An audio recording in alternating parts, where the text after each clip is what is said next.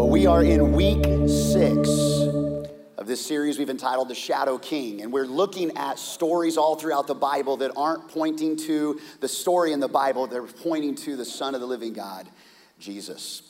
And so I want to remind us that as we go in, we have been in a season of a story of David's life that is way beyond David. It's the origin stories leading up to why David was the king, why he became king, how he became king, and how God is going to use him in this season of showing us who God is. Listen, the Bible is not a story about people trying to get close to God, it is a story about God wanting to get close to people. And so David's story doesn't point us to David. Today, when we begin to um, open the curtain on the stage of human history, where David now comes out of the shadows and into the national arena of military might, it's not about David. David's story doesn't point us to David, David's story points us to Jesus. And so, what we're going to do is we're going to lock in to a special part of this story. It's a very common piece of story that you may have heard in VBS or you may have heard um, in Sunday school or spoken in church before. And if we're not careful, the familiar breeds invisibility. And so, this is going to be for many people a, a familiar, a familiar story. We hear it not just in the church, we hear it on ESPN the underdog, David against the giant. Let's get the lights up in the house if we can. Uh, and I, this, this TV is not working, guys. We need to get that fixed. And what we're gonna do is we're gonna talk about not just this Bible story that's a fairy tale. It isn't. Many people on the outside of the church, they use it as like David and Goliath and Jack and the Beanstalk and Cinderella. But this is a real story that really happened, and it's in 1 Samuel chapter 17. And here's where, here's where the story, are you coming on to join me? We're good, we're good. No, it was this TV, not that TV. You wanna, Hi. All right. Okay. Good. Good. Good. Good. Good. Okay. Okay. Okay. Okay. Okay. 1 Samuel 17, we're gonna jump through this. You are going to drink from the biblical fire hose today. We're gonna gallop through some geographical and spiritual terrain, but here is what I'm believing I am believing that God is gonna show you something fresh from a familiar place, new wine from an old story. We go to 1 Samuel 17, verse 1. The Philistines, one of the enemies of Israel, they were surrounded from the Philistines in the north, the Amalekites in the south, the Edomites from the west. They were surrounded by enemies. And the Philistines were their number one threat because the Philistines had invented something that gave them an advantage in warfare. They had invented iron forging. And so their weaponry now was stronger than bronze swords. They had iron swords. They, they were figuring it out. They were patenting this. They were going around from other to other villages and and killing all the blacksmiths, all the, all the weapon makers, so they could keep the, the, the agenda, they could keep the strategic edge on warfare. And the Philistines had mustered their army for battle and camped between Socoh in Judah. Now, King Saul, who's over the Israeli army, Saul had countered with a buildup of forces at Elah Valley. And so here's the situation the Philistines and Israel's faced each other on opposite hills with the valley between them. And as they stood to fight and go to war, they engaged in something very popular. It was where one enemy would bring out a champion, the other enemy would bring out a champion. It would almost be like it's the, it's the smaller fight. It's the fight before the main event. Uh, the way they would do it is hey, you fight me, I'll fight you, and if you win, we'll be your slaves. If I win, you'll be our slaves. And so they'd fight and someone would die and they'd fight anyway. Nobody's gonna go. It was just, it was just more like entertainment for the troops. And here comes the Philistine Hercules, Goliath. Goliath, a Philistine champion from Gath, he came out of the Philistine ranks to face the forces of Israel. He was a giant of a man.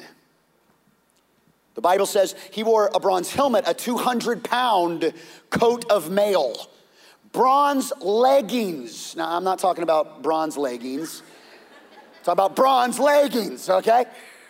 And he carried a bronze javelin several inches thick, tipped with a 25 pound iron spearhead.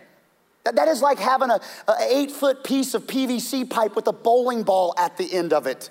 That's how heavy that sucker is. And he could throw that through the air 50 yards. His armor bearer walked ahead of him with a huge shield. So here's Goliath, a virtual monstrosity, massive spear, massive sword, massive armor, massive man, and a tiny little armor bearer with a shield the size of a VW bug right there in the front of everything. Goliath steps out. He stood and he shouted across the Israelis, Do you need a whole army to settle this? I'm gonna represent the Philistines, and you choose someone to represent you. Now, kind of put this in the Rolodex of your mind because we're gonna come back to these thoughts a little later. You choose someone to represent you. And he would hurl insults and defy them. In fact, he would say, I defy the armies of Israel. Send me a man who will fight with me. This was overwhelming. This was intimidating. And when Saul and the Israeli army heard this, notice how scripture doesn't play it lightly. It's not just the men, the king himself. They were all dismayed and very, very afraid. This was happening. This is in real time. And they're scared, they're intimidated, and they're overwhelmed. Now, we're going to go through a few questions today because my, my goal is to deconstruct this message that maybe you already feel familiar with and you're wanting to shh, tune out and you're already thinking about where you're going to go get lunch or you're thinking about what you got to get done this afternoon. And I want us to ask some questions to deconstruct this story and see the story behind the story. The first question we would ask is this What's the real issue here? Is the real issue Goliath? Is the real issue this, this game of thrones? Is this real issue the, the, the battle that's about to go on? Is the real issue the giant? Let me answer it this way the real issue ain't Goliath. The real issue of this whole story is not about defeating Goliath the Philistine. Here's the issue it's your issue and it's mine. It's the issue of the Israelis way back in the day your my issue right here in 2021. The real issue that we're dealing with in this story is the cowardly people of God are always the biggest obstacle to the mission of God. Cowardly simply means without courage. They just don't have courage. It starts at the beginning of the Garden of Eden with Adam and Eve, who had the freedom of all freedom, walking around completely innocent, completely vulnerable, completely trusting. And God says, You can eat anything, anywhere, except that one little tree right there. Eat everything, enjoy everything, be fruitful and multiply, have a great time, work the field, eat it up, play it up, run it up, but don't eat that fruit. But there was something they were afraid to truly put all their trust in the wisdom of God, in the provision of God, in the protection of God. And so the enemy comes in and says to Eve, You can be wise and you can have it all and you can be as smart and as big and as you can be God too.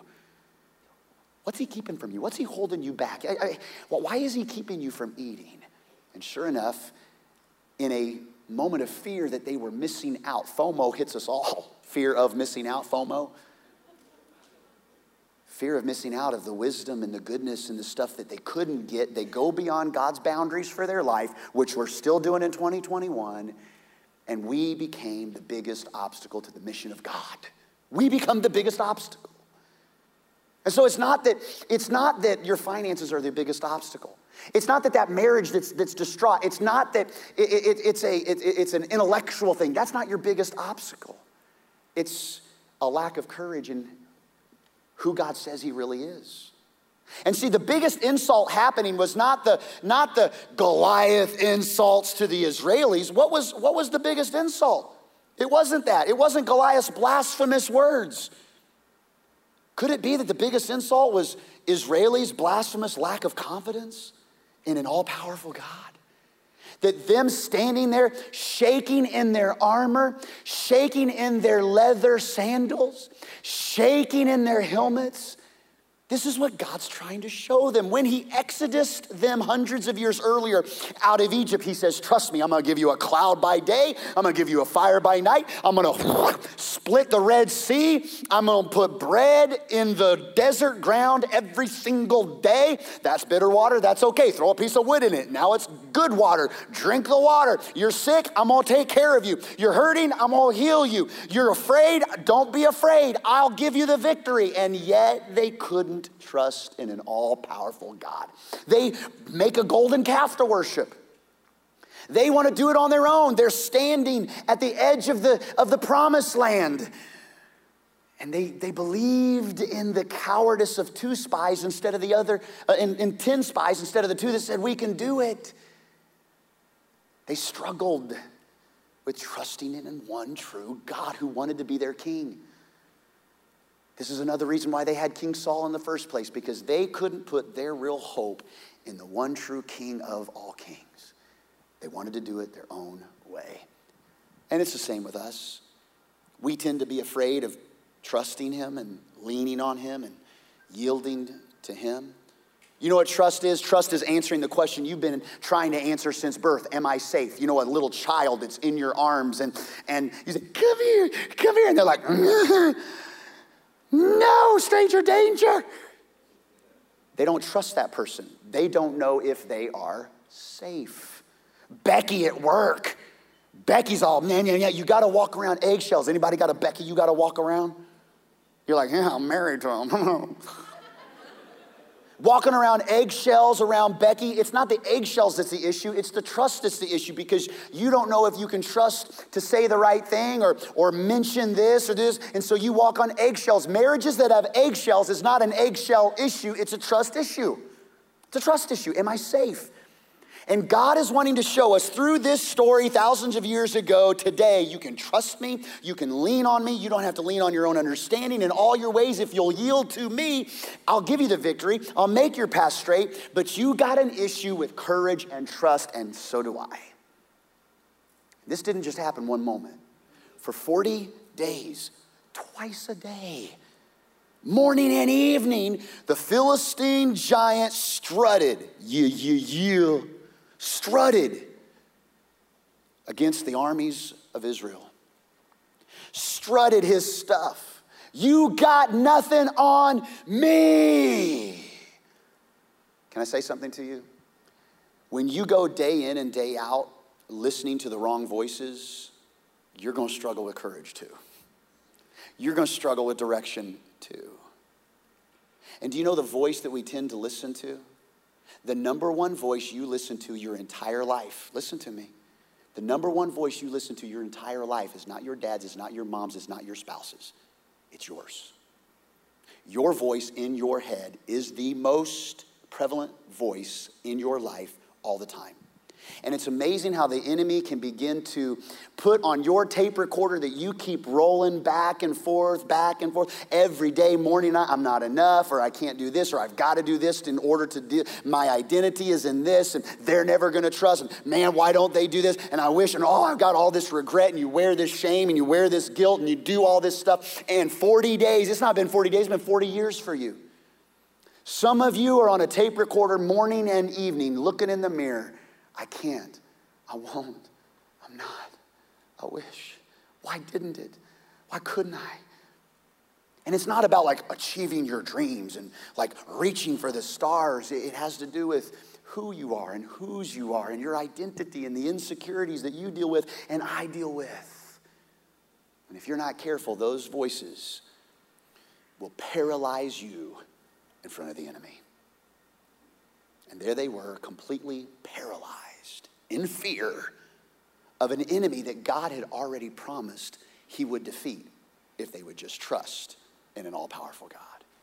That's where they are. Now, take the drone shot and come up off of this valley at Elah and move about 24 or so miles down into another part of the Middle East, into a little town called Bethlehem. And meanwhile, back at the ranch,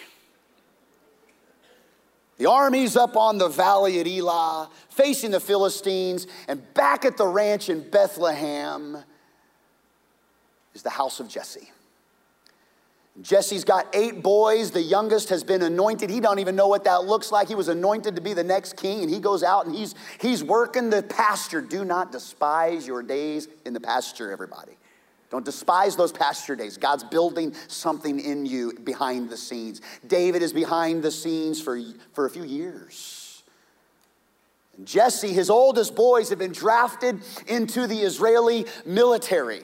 His top three boys, the strongest, the brightest, they are serving in the National Guard and they are at the Valley of Elah. And David is singing songs and writing songs and playing the banjo and tending to the sheep while the three oldest are facing the giant every single day.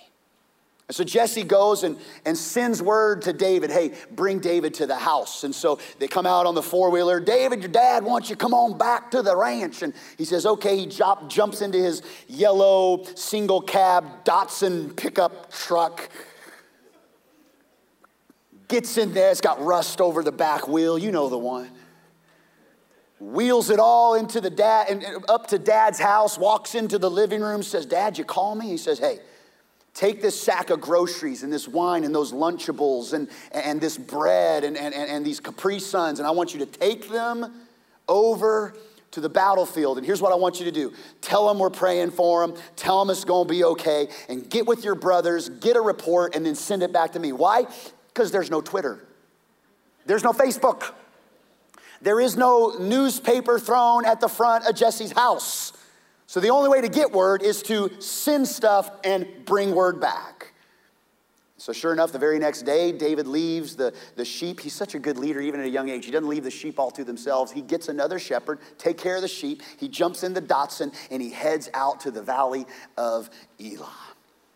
The story picks up in verse 20, David arrived at the outskirts of the camp just as the Israeli army was leaving for the battlefield with shouts and battle cries. It's early in the morning. The fog hasn't yet lifted. The men have stretched in their own camp, and now they are marching out to the battle field. They don't have their, their tents set up right at the valley. They're back a little ways and they're marching out. And it says with shouts and battle cries. Now, I can imagine that on day one, the shouts and the battle cries sounded a lot like. We will, we will kill the Philistine horde, kill the Philistine horde. Okay. And day two, and day three, and they're face to waist with Goliath. And about day 40, day 40, the war cry's changing. Okay? We will will rock you. They started with a song, probably sounded something like, Saul has slain his thousands. That's why we wanted him king. Saul has slain his thousands. He is our mighty king. But day 40, they're not feeling very good. Day 40, they're discouraged. Day 40, they don't know why they're even going through this thing. They're intimidated and they're cowardly and they're frozen. David shows up to this scene and David doesn't know what's going on. It's his first day. And so David comes with an energy that they first had 40 days earlier that now they're wiped out. And he's wondering why, because he's excited. He's had the Spirit of God in his life. He's seen some stuff already in the pasture and he can't wait. And he's small. He's still in his smaller manhood. He hasn't quite reached the muscles of, of adolescence. He's, he's still got skinny legs and uh, knees of a camel and tousled hair and a sunburned nose. And, and he left the banjo in the truck and he's got the groceries and he's walking in and he can't see what's going on. Everybody's lined up. And so he's kind of like, you know, hey, you know, he's squeezing through, kind of looking around. And all the men are standing there, kind of shaking, like, you okay, Keith? I'm okay, Derek. Are you okay? And David gets curious. David's like, like, what's going on? Like, why, why is this? Why is this? How he's all geeked up. Like, who's it gonna be? Who's the chi- who's the champion gonna face? Who, who's the champion that's gonna face Goliath? Because Goliath comes out and says, "What's up, wimps?" And David's like, "Oh, I know he didn't. Oh, oh, you're gonna get it. Who's gonna get him?" And I wonder if the Israelis are also like, somebody gonna step up? And they look at the tallest guy in the, in the battalion. He's like, my rotator cuff, dude. Seriously, like, I, I would, I would, I would. But like, ugh. Next tallest, he's like, I had chili last night. I can't even, I can't even move right now. Another guy's like, you, you I, I got too much to lose. You do it. Don't be looking at me. David is like, Are you kidding me? Nobody's, nobody's gonna face this guy. And so David is curious. He asks the question Hey, what will a man get for killing this Philistine and ending his insults to Israel? He asked them. Who is this uncircumcised Philistine anyway that he's allowed to defy the armies of the living God? Are you kidding me? Oh, I know he didn't. What will a man get? Well, there was there was three things the man would get that Saul had already promised. You would be rich. I'm going to give you riches. I'm going to give you one of my daughters as your wife. You're going to become royalty. And you don't even have to pay taxes the rest of your life. And everybody's like, What? And David's like, Rich? No taxes? A wife? I'm 15. He's like, Which wife is it? Which daughter is it? Because I've seen them all. And there's a few that I like. There's a couple. Mm, Which one is it? Three different times in six scriptures, David asks the question, What do you get? What do you get? What do you get? Can I tell you, when you're face to face with obstacles, sometimes you got to remind yourself of the long term reward to face the short term risk. And there are times where life comes at you and it would be easier to play it safe. It would be easier to, to fudge the numbers. It would be easier to not live in integrity, but you got to remind yourself long term reward. It's better to face the short term risk, remembering, okay, no, no, God's done this. God can do this. There, there, there is an inheritance here. There is something powerful out here. And David was not only confident in the power of God, but he was keeping the main things, the main things. This short term risk is so worth this reward. He says, Who is this uncircumcised Philistine? Back. He, he said, Who is this uncircumcised Philistine? Now, listen, I don't know why everybody's so like, they are just like so. Why do they talk about the male anatomy so much in the Old Testament? I don't know. uncircumcised this, uncircumcised this, blah, blah, blah, blah, blah. Circumcision. Well, it was, it was part of being part of God's family. It was, it was a sign of covenant relationship with God. Now, that's Old Testament, that's not New Testament. We don't have to do that anymore. That's not part of our starting point class. you know? you know? In order to be a part of Timber Creek, you go through four weeks. It's like the fourth week. What would it be like? How would our numbers drop if the fourth week is like, hey, so glad you're part of Timber Creek. Hey, all you guys, if you'll just go back behind the Nacogdoches campus, we got one more thing we need to do. They're like, I'm out. I'm going to First Baptist, okay? Like, I'll explain that in a second.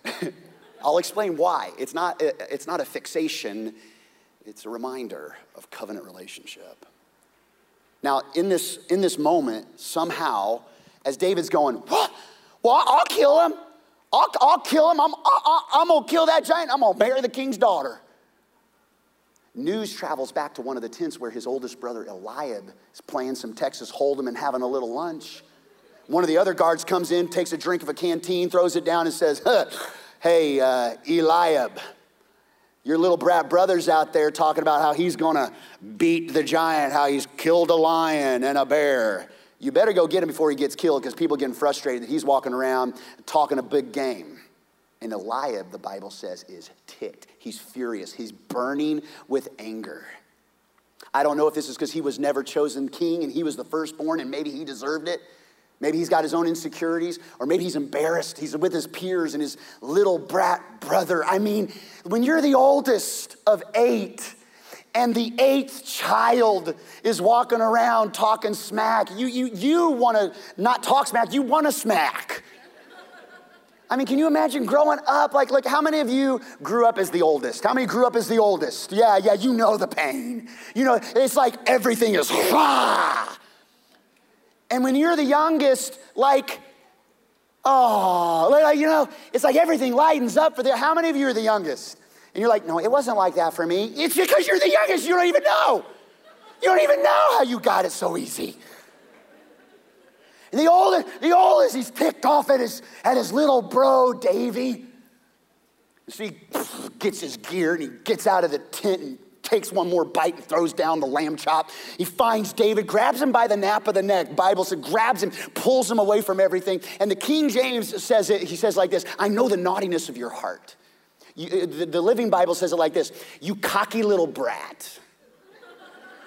You cocky little brat. You're supposed to be, you're supposed to be out there with the sheep manure and the sheep. You're out here trying to act like you're a real man. Get your butt back home. And David looks at him as he's grabbing him by the collar of the shirt. And David says this question Is there not a cause? I'm not, I'm not here trying to. Dad brought, Dad brought me. The Cheez Its are right there. Is there not a cause? Eliab had the wrong thing as the main thing. Eliab was dealing with his own cowardice and his lack of courage, and he didn't even see it. Many times, the, the reactions from people are not always directed at you. You get the brunt of it, but it's because they're dealing with their own king issues in life. They're dealing with their own stuff. Hurt people hurt people.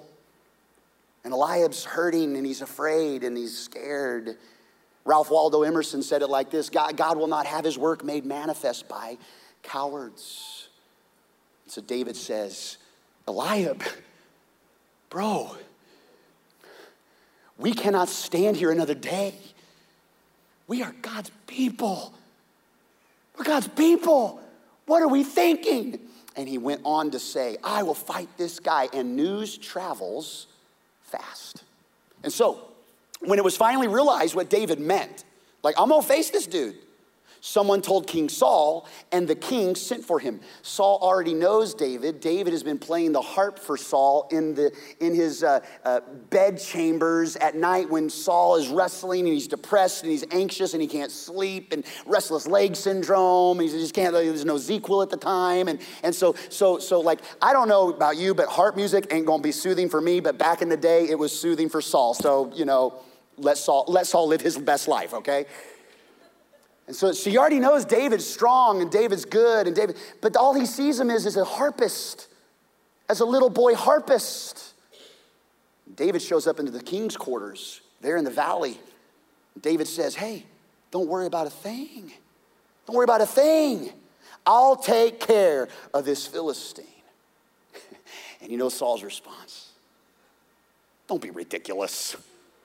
How can a kid like you fight with a man like him? You are only a boy, and he has been in the army since he was a boy. You gonna get, he's gonna bite your head off literally. But David wasn't gonna be stopped. David persisted. Saul, let me break it down for you, my king. I'm taking care of my father's sheep, and a lion or a bear comes and grabs a lamb from the flock. I go after it with a club and I take the lamb from its mouth. I, I ain't scared. But it's not just about what he does. David turns it full circle. He says, Yeah, I go after it with a club. But then the next line of what David says the Lord who saved me from the claws and teeth of the lion and the bear will save me from this Philistine. He's recognizing the source of his strength is not his military prowess, is not his ability to take the club in his hand. I wonder if we could get this right. What if this was the year the church could get right? That some trust in chariots, and some trust in horses, and some trust in political preferences, and some trust in this kind of power and that kind of power. But you and I are designed to trust in the name of the Lord, whose hand is really the one that's on your hand that has the club. He's the hand that moves everything. God's got this, David says. Saul doesn't even, Saul still doesn't quite get it. He's like, oh, this little boy, the blood is gonna be on my hands. He's committed, he's crazy. What are we gonna do? What are we gonna do? So Saul does the best thing he knows to do, and Saul gave David his own armor. It's like sitting here on a mannequin, it's still got the price tag on it. It's a bronze helmet and a coat of mail, and David put it on, strapped the sword over it, took a step or two to see what it was like, for he had never worn such things before. This is fresh. He's a baby in the military. I can hardly move, he exclaimed. Took them off again. I mean, he's walking through the, the tent. Looks like the Tin Man from Wizard of Oz. So I can't do this. I can't even move. How am I going to? I mean, at least if I got to run, I can't go anywhere. I wonder if some of you right now, that's in that silly, but in that you because you're you're relying on the armor of your grandma or your grandpa. You're relying on the prayers of your spouse. You got your own theories about God. You got your own understanding of stuff. I'm good. I'm good. I'm gonna do me. You do you. I'll do me. And I'm not saying that to condemn you. I'm, I'm saying that to urge you God wants to tailor to fit who he is. He doesn't change his story or what he does, but he wants to meet you where you are. And you, you're not designed to wear someone else's faith. You're designed to walk out and live in your own faith. I'm so thankful for the scripture that says, train up a child in the way he goes, and when he's old, he won't depart from it. That is so misinterpreted to think as long as my kids were in church early on, they'll always be Christians. That, that's not true at all. They can run away from God just like anybody can run away from God. The departing is, is the knowledge of it, knowing. Those are seeds, they're seeds. But they will not walk in your armor. I watched my daughter walk across the stage last night. They said her name, and tears trickled down my cheeks a big step in her life of graduating high school. And I wonder, oh my God, have I, have I prepared her? And my first response as a parent, I want to put on armor. She's got to figure out her armor. She's got to figure out her, her relationship with God. I guide her, I point her like an arrow in the bow. But she's got to, she's got to choose, and so do you. You got to choose. Don't let today end don't let 40 days go by listening to the wrong voices. Today is an opportunity. Before I close this message, you're going to have an opportunity to choose to step out in your own faith that's strong enough, that's big enough, and that's designed for you. David didn't need the golden armor, the bronze armor of Saul.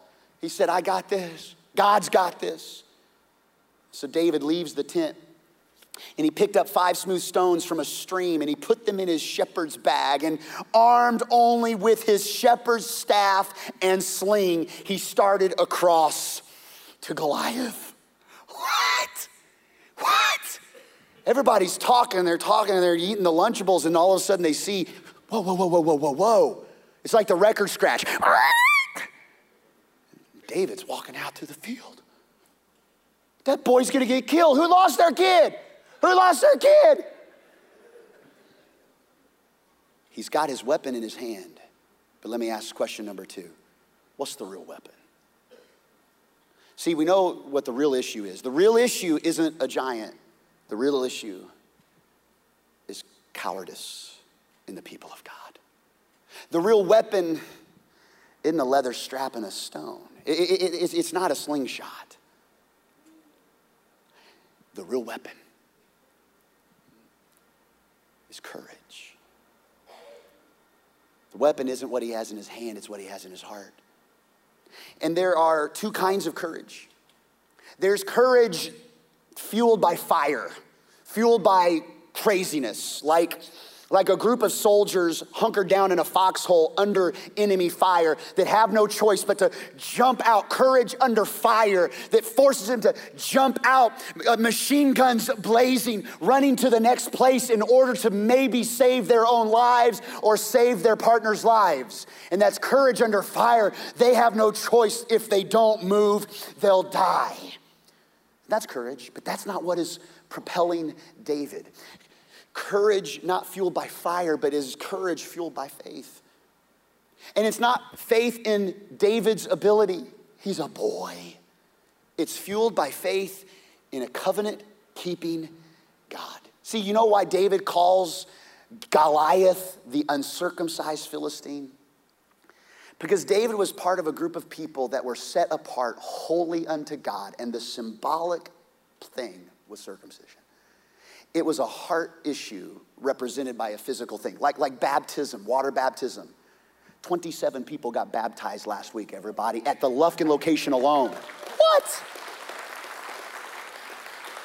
It's not holy water. It's not holy water. It's an outward expression, it's a symbolic expression of an inward change. And when he says uncircumcised Philistine, what he's doing is saying, this guy is the enemy who is not living with the promises of God. We have the promises of God. We have the one true God. We have the holy God. This guy isn't set apart. How could he even stand against what God wants to do? It's courage fueled by faith in a covenant keeping God. David is operating. He said, God killed that lion, Saul. God killed that bear, Saul. And every other person on the military line is saying, This guy's too big to beat. And David's like, This guy's too big to miss. Sure enough, courage fueled by faith in a covenant keeping God. No sword, no shield. Goliath is taunting. He's walking there, and here comes David out there. Goliath's like, Who sent me the baby to spank?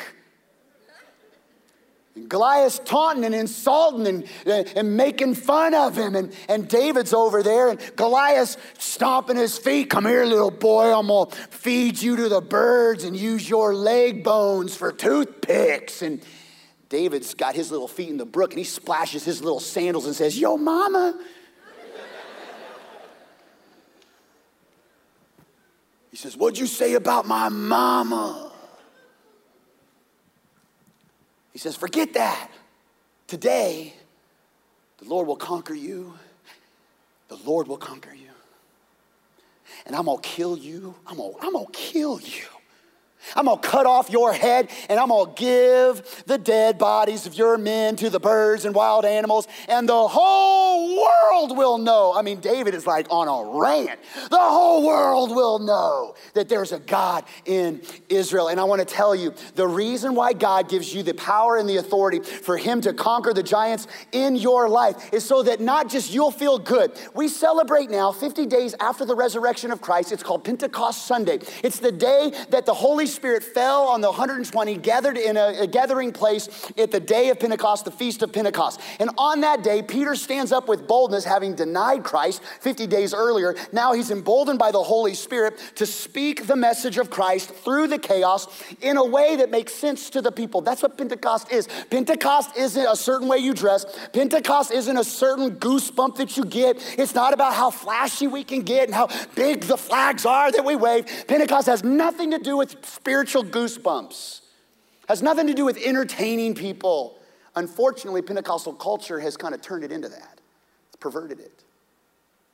What a shame. The most powerful gift that God could ever give to us, the gift of the Holy Spirit, so that we would be bold, so the whole world would know that there is a God. And we relegate it to us feeling good about it. Church services designed to be internally focused instead of externally empowered. So on this day of Pentecost, the same spirit that is anointing David, that same spirit can dwell in you. And it's not, it's not just so you can go around slinging stones and conquering giants and fighting your battles. It's so that the world will know That there's hope, that you don't have to be paralyzed in fear. You don't have to be stuck in the insecurities. You don't have to continue to let that tape recorder that's on loop for 40 years in your life keep telling you that you're not enough. You, if you will surrender, you are a son and a daughter of the king. Listen, listen to me. Just because you're created by God doesn't mean you're a son or a daughter of God. What? Yeah, just because you can create children doesn't make you a dad. You're not a father just because you can, can create a kid. You're a father because of presence in someone's life. That's what makes you a father. And what I want to say to you is God, God makes you a son or daughter. He created you, but the only way you really understand a sonship and a, a daughter of God is when you allow Him to be your heavenly Father and to guide you and to let you know you don't, you don't have to stand there by yourself, naked and afraid, facing your giants. But I will conquer them, not just for you to feel good. I'll conquer them so you and the world will know. And Israel will learn that the Lord doesn't depend on weapons to fulfill his plans. He works without regard to human means. He can do it however he jolly well pleases. He'll give you to us.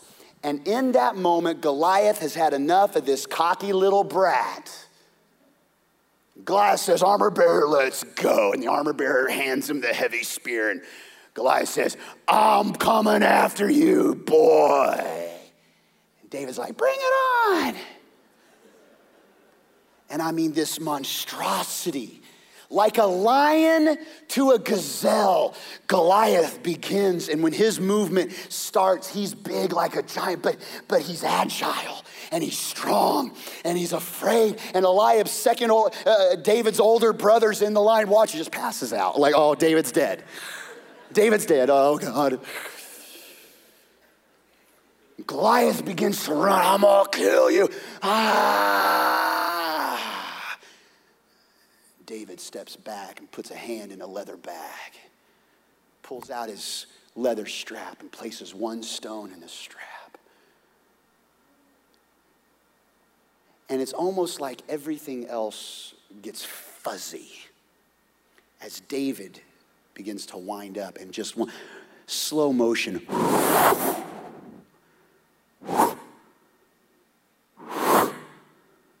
And everything's quiet, and Goliath is screaming, and the armor bearer holding the huge shield is running. Get him, G, get him. David all of a sudden things go back into real time and that slingshot is like a helicopter blade. David doesn't even stand still. The bible says david ran for the giant. David bolts forward in that little teenage boy body confident in the spirit of god. And like a like in a flicker in, in a in a like, like you, you almost like, did you see that? Did, did, you see it? It was like all of a sudden that stone becomes a bullet, and in an unbelievable moment, the stone bursts from the leather strap at, the, at, at a speed hardly, rec- you can't even see it through the air. Goliath, full force, meets this stone between his eyes. And before Goliath can even say, ow, Goliath doesn't even catch himself. His hands just fall numb. And in a full force run, this lion falls and slides to an abrupt, dusty halt. And the Israelites are like, And the Philistines are like, OMG.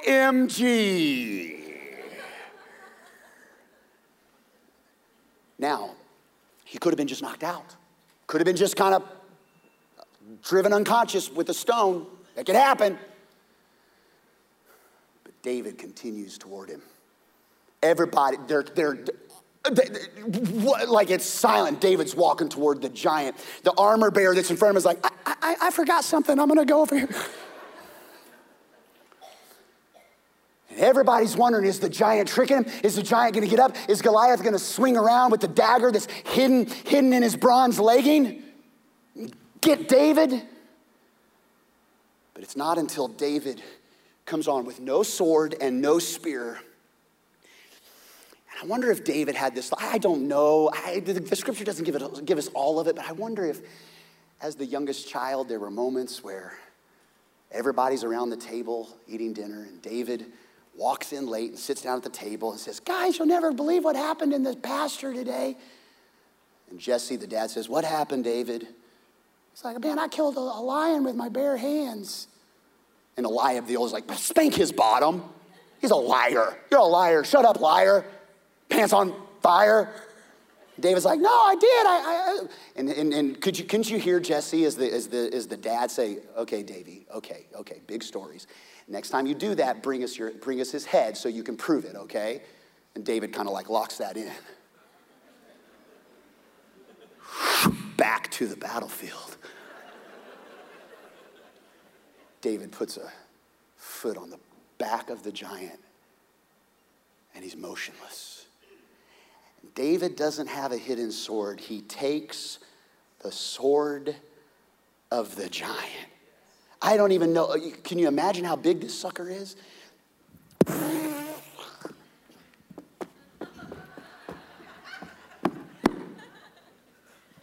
The Bible says he killed him. Doesn't say he just cut off his head. The Bible says he killed him. So he's right there and he goes, bah! And the Philistines are like, uh oh. But to make matters crazier, I don't know if it was one time or 15 times or however long it takes to cut off a giant's head, but at some point it's like, ha, ha, ha! People are screaming, what's going on? The Israel's like, ha! And then David's like, ah! And Goliath's head just hanging there like, ah! You may not get anything out of this. I'm having a good time, everybody. I I'm just letting out all kind. I had a daughter graduate. I'm just going to preach today, okay?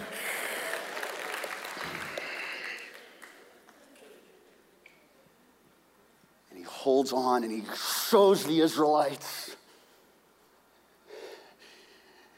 And the Israelites surge forward against the Philistine rebellion. And the Philistines drop their weapons and run. As we conclude today, David is pursuing now all the way to their hometown in Gath. And the Israelites are, there's this new hope, there's this new courage that's built because of this hero, David. Later on, they'll come back victorious and they'll march through the capital city of Gibeah Saul will be in the chariot he'll be in his gold armor that doesn't have a scratch on it. And they'll be singing the shouts. There'll be the, the, war cry will be happening again. They'll be the strongest shouts they've ever had. But Saul is going to come face to face with a major challenge in his own ego and in his own kingdom because now instead of Saul slaying his thousands, he is the king we wanted. Now they're singing, Saul has slain his thousands but David, his tens of thousands, Saul has slain his thousands. And Saul's jealous pride is going to drive him to become the key enemy in the next king's life. We'll unpack that next week. But as we finish today, who's the real hero? Obviously, David, David's the hero. And how many of you would like to be the hero of the story? I want to be David. I, I definitely don't want to be the Israelites. I definitely don't want to be Goliath. I don't want to be Saul.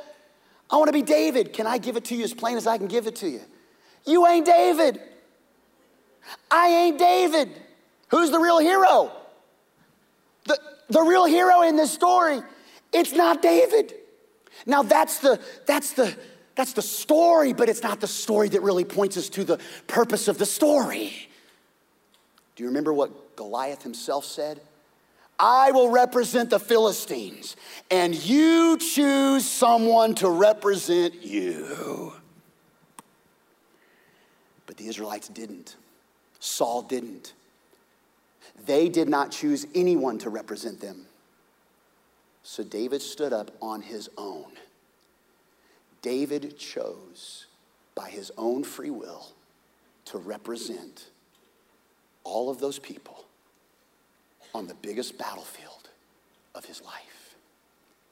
He stood up when nobody else asked him to stand up, but he was fueled by courage to take on the greatest enemy. Can I tell you something? There is a king who you did not choose to represent you, but you are represented by him. He stood up, left heaven's throne room, took on the form of a very servant, lived a perfect, sinless life to be your representative. Who's the real hero of this story? Jesus is the hero. Jesus is our unexpected representative who steps into the stage of human history and tackles and defeats the greatest giant your life will ever face. And he represents you on the battlefield. You ain't representing you on the battlefield, you're behind him, and he's the one that goes before you. He is victorious. Because of what he does, you're victorious. And in Christ, in Christ, your unexpected representative. I don't have to be afraid of death. What can death do to me except put me into the presence of God? I, I, don't have to be afraid of the future flying out of control. I don't have to be, I don't have to be afraid of the disapproval of others. My older brother who just thinks I'm a cocky little brat. I don't have to be afraid of that. I can, in Christ, in the Spirit of God in me, I don't have to be afraid. I have the approval of the only one whose opinion really matters. That's what David had, and it's what you have. And it's not because of what David did, it's because you have it, not because of what you could do. You have it because of what Jesus has done, everybody. That's the gospel in this story. And what's the real giant? The real giant isn't this big old thing that you're gonna slay, it's the giant that he slays. And do you know the biggest giant that you face is a big problem? The problem behind all our other problems is our separation from God. And that's Jesus, your unexpected representative who takes on all the shame of the world, all of the sin of the world, and he exchanges places with you when you should have died. He dies in your place so that you can be victorious over sin because you can't fix it on your own. And the problem you have is not the financial issue, is not the marriage issue, is not the addiction issue. The real problem, those are issues, but the real problem behind all the problems is who's going to be your king? Who's going to be your representative? I make a really poor representative for myself. But the Son of the living God of the cosmos wants to be and already has been your representative. So if Jesus is the hero, if Jesus is David in the story, who are we in the story? Who are, who are, who are we in the story? Do you know who we are? We're the Israelites who did nothing but gained everything. We stand on the sideline of life, not able to do anything to earn a victory. And we watch as Jesus defeats the greatest foe, and that's sin and death. That's what Jesus did for you. Jesus isn't a religion thing, He's not a big man upstairs thing. He's a, I'm gonna conquer the greatest enemy you'll ever have thing. And I'm not going to do it and then force you to follow me. But if you'll see what he's done, see what he did, it ought to make you well up with some courage. So, how should we respond today? How do we respond to this great king, this hero of heroes? Well, we respond like the Israelites because that's who we are in the story. When, when, the Philistines saw that their champion was dead, they turned and ran. And I love the next line. Then, and I believe it was only then, the Israelis gave a great shout of triumph and rushed after the Philistines, chasing them as far as Gath and the gates of Ekron. So, how should we respond? Here's the good news Jesus conquers the biggest giant of your life, separation from God. And because Jesus took out the real giant in my life, I can now bravely face all the lesser giants. The Israelites surged forward. They had courage. They had faith in their leader. And you can face a prodigal son or daughter with confidence in a loving God. You can face tomorrow because He lives. You can face the future because of who He is and what He has done, not because of your strategizing and your financial plan. You can give your marriage into the hands of the great warrior king, Jesus. Not because of what you can do, but because of what He will do. That's the real king. And he calls each and every one of us to bow a knee to him.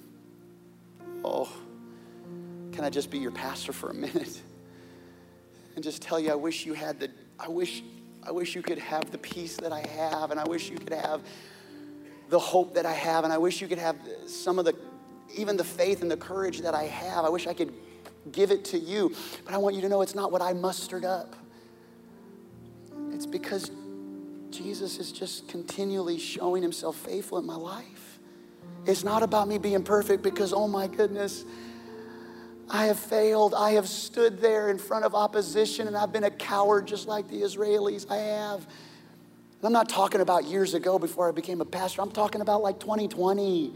I'm talking about 2021. I'm talking about Thursday. I'm not someone who has it all together but I am someone who knows the person who has it all together. And if you will lean on Him, stop leaning on yourself. It's time.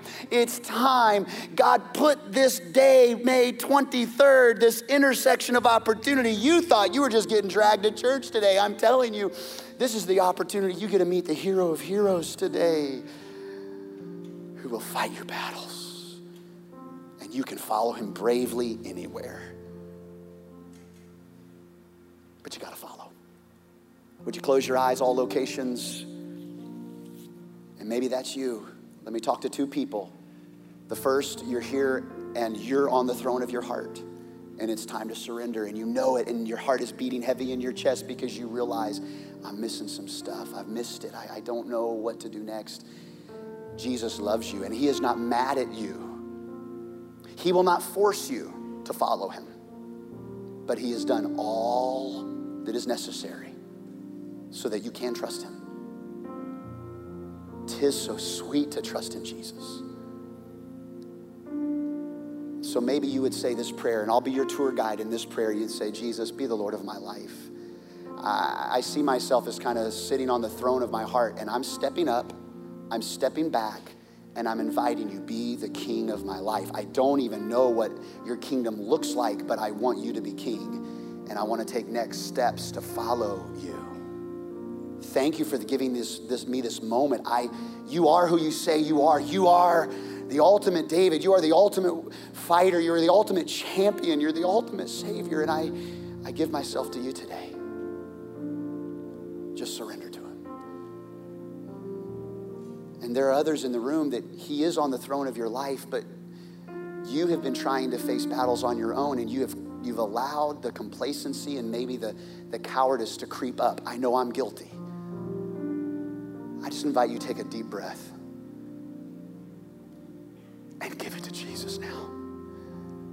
The fight of your marriage, the fight of the finances, the fight of the emotion, the fight of the addiction, the fight of the struggle, the fight of the regret, the fight of the shame. Those are lesser giants. God has con- Jesus has conquered the biggest giant in your life. Now rest in him and with courage. Follow him